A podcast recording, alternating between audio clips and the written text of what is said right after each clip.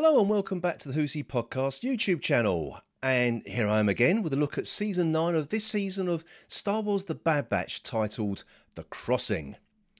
After last week's double episode that put this season back on track with the main story arc, my prediction that this week would see the season take a step backwards again with a Mission of the Week style episode came true. Well, because that's exactly what this is.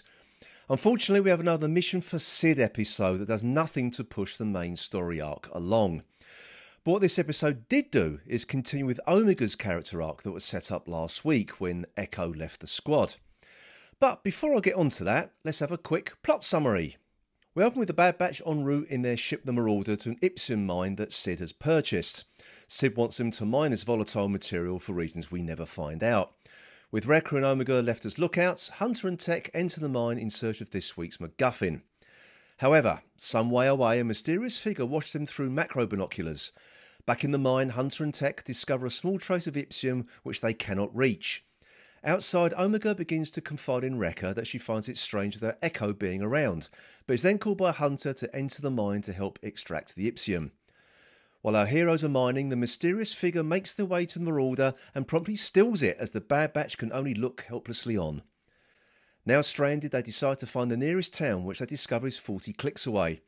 As they make their way to the town through a canyon, a herd of stampeding deer like creatures calls our heroes to get to higher ground and then notice an incoming storm that caused the herd to panic.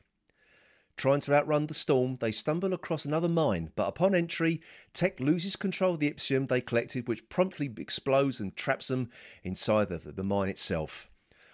Whilst they are planning to dig their way out, Omega argues with Tech over the loss of the Marauder, with Tech dismissing the ship as purely a means to travel, while Omega sees the Marauder as their home. Omega then leaves the group and wanders through the mine and stumbles across a rich seam of Ipsium.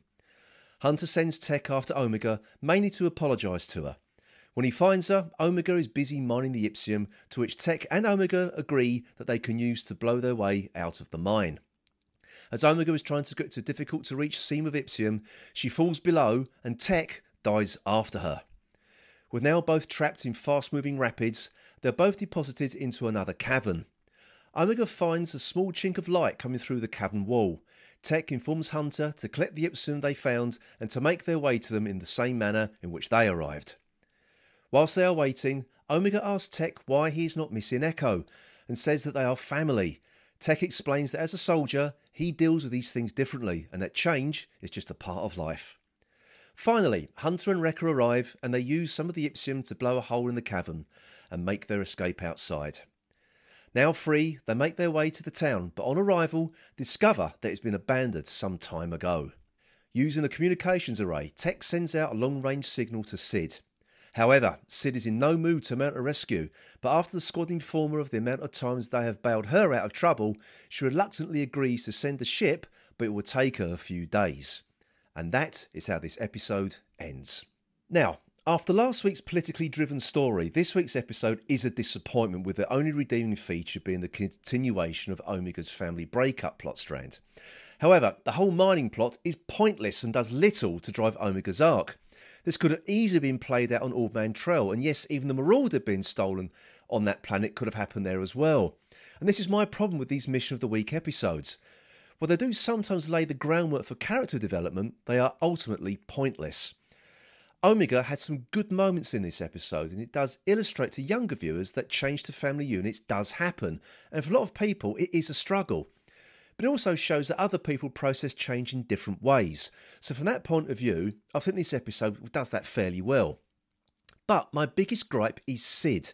I can see no real reason as to why the Bad Batch continues to stick around with her.